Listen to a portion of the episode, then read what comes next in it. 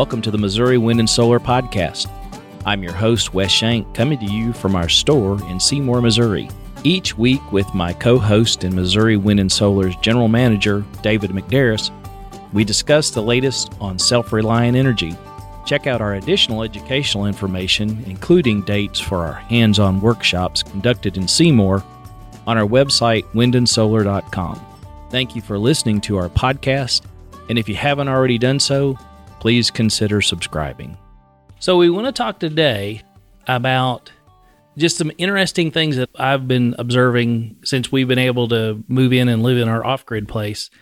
But before we begin, I just want to mention we've got workshops. Well, by the time this comes out, the May workshop will probably be over, but it was full.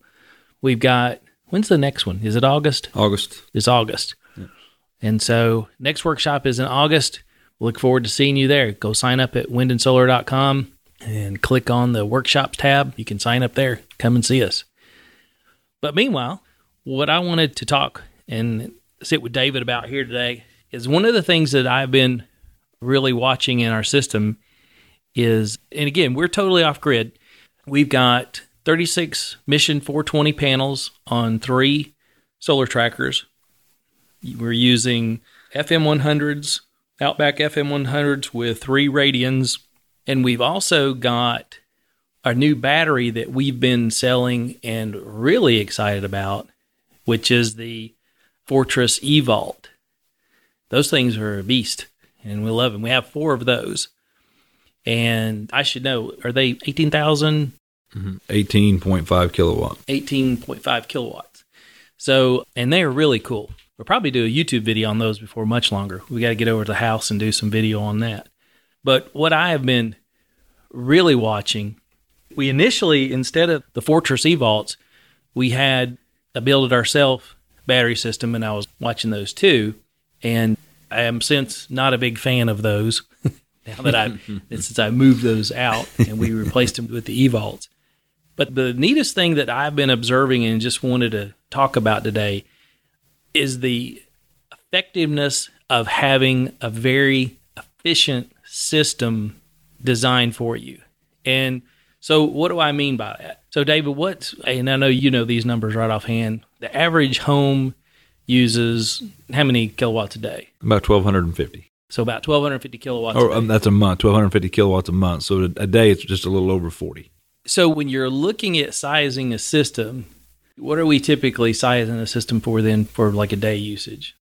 Day usage, I mean, if we're just doing day to day, it's going to be we're the typical average system that we're sizing right now is between 30 and 40 kilowatts. I mean, because most people are, you know, if they're doing off grid or, I mean, that's day to day. Wait a minute. What did you say we are doing a month?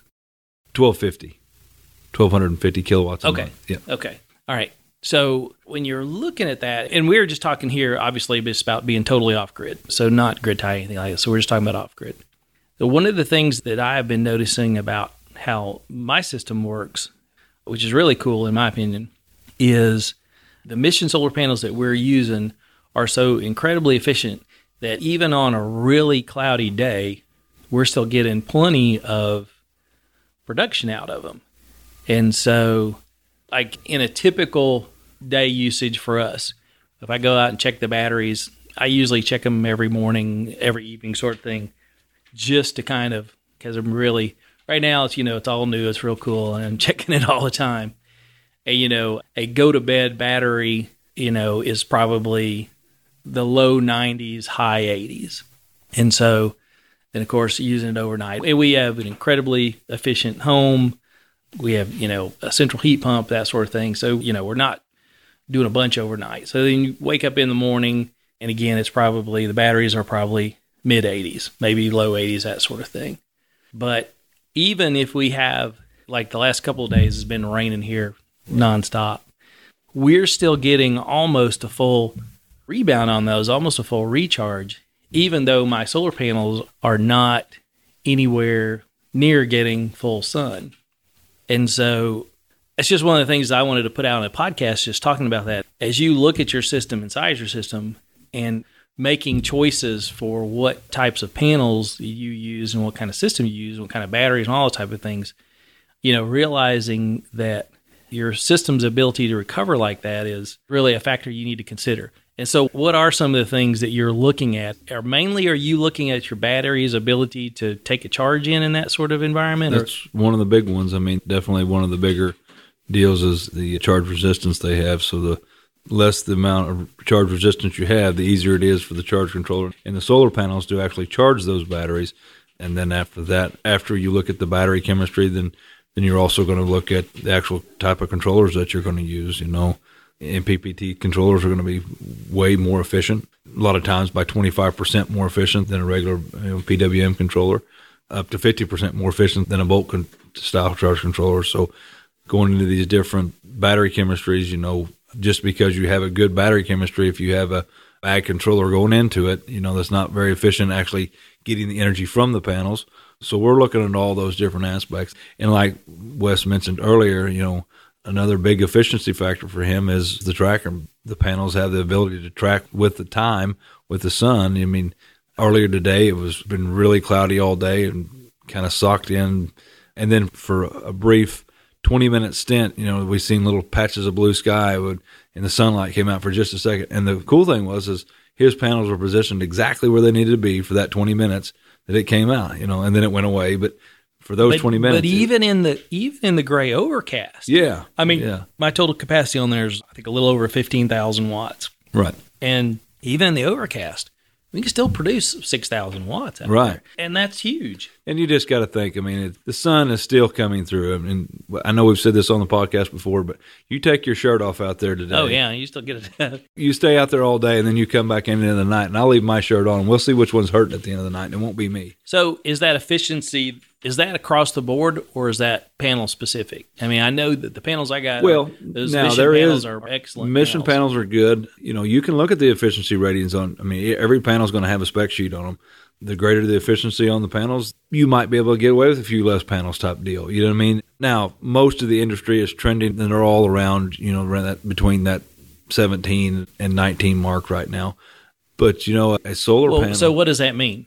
The 17 and 19 percent, 17 is actually just how it can convert the UV light into actual usable energy. I mean, so you know, you can't think about it in the form of I've got a 100 watt solar panel, so if I'm only 17% efficient, I'm only getting 17 watts. But that's not what we're talking about at all. We're talking about how efficient the panel is converting sunlight into energy. That's what we're doing, and that's why you see panels getting better and better at the same size, right? Because when we first started out in this industry, or I started out here, you know, everything was a 200 to 220 watt. 250 watt was a big panel, and, we same size, right? And we look at today, and that's the exact same size panel that was seven, eight years, nine years ago. That they're producing 320, 325, 330 in the same size frame. So they're just becoming more efficient on how they're building the modules, just the different metals they use in them now different little things like that. I mean, they're just becoming more and more efficient. But that's what we're talking about when we talk about the efficiency rating is how efficient it is converting sunlight into electrical energy. Okay. So we've got efficiency rating on the panels, you've got right. a good quality controller, and then you've got batteries that have low resistance to charging. And our lithium's still going to be at the top of that level as far as resistance right now, yeah, charging. Yeah, and you know, like the blue battery, it does have very little resistance on it, which know, is the AGM. yeah, the North Star Blue AGM. It's got very little resistance on it as well, but.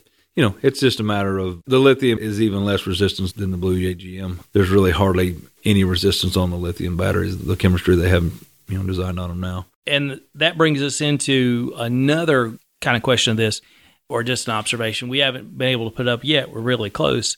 But if we were to add that tower in right now, add that wind turbine in, mm-hmm. it really would round out the power on any given day.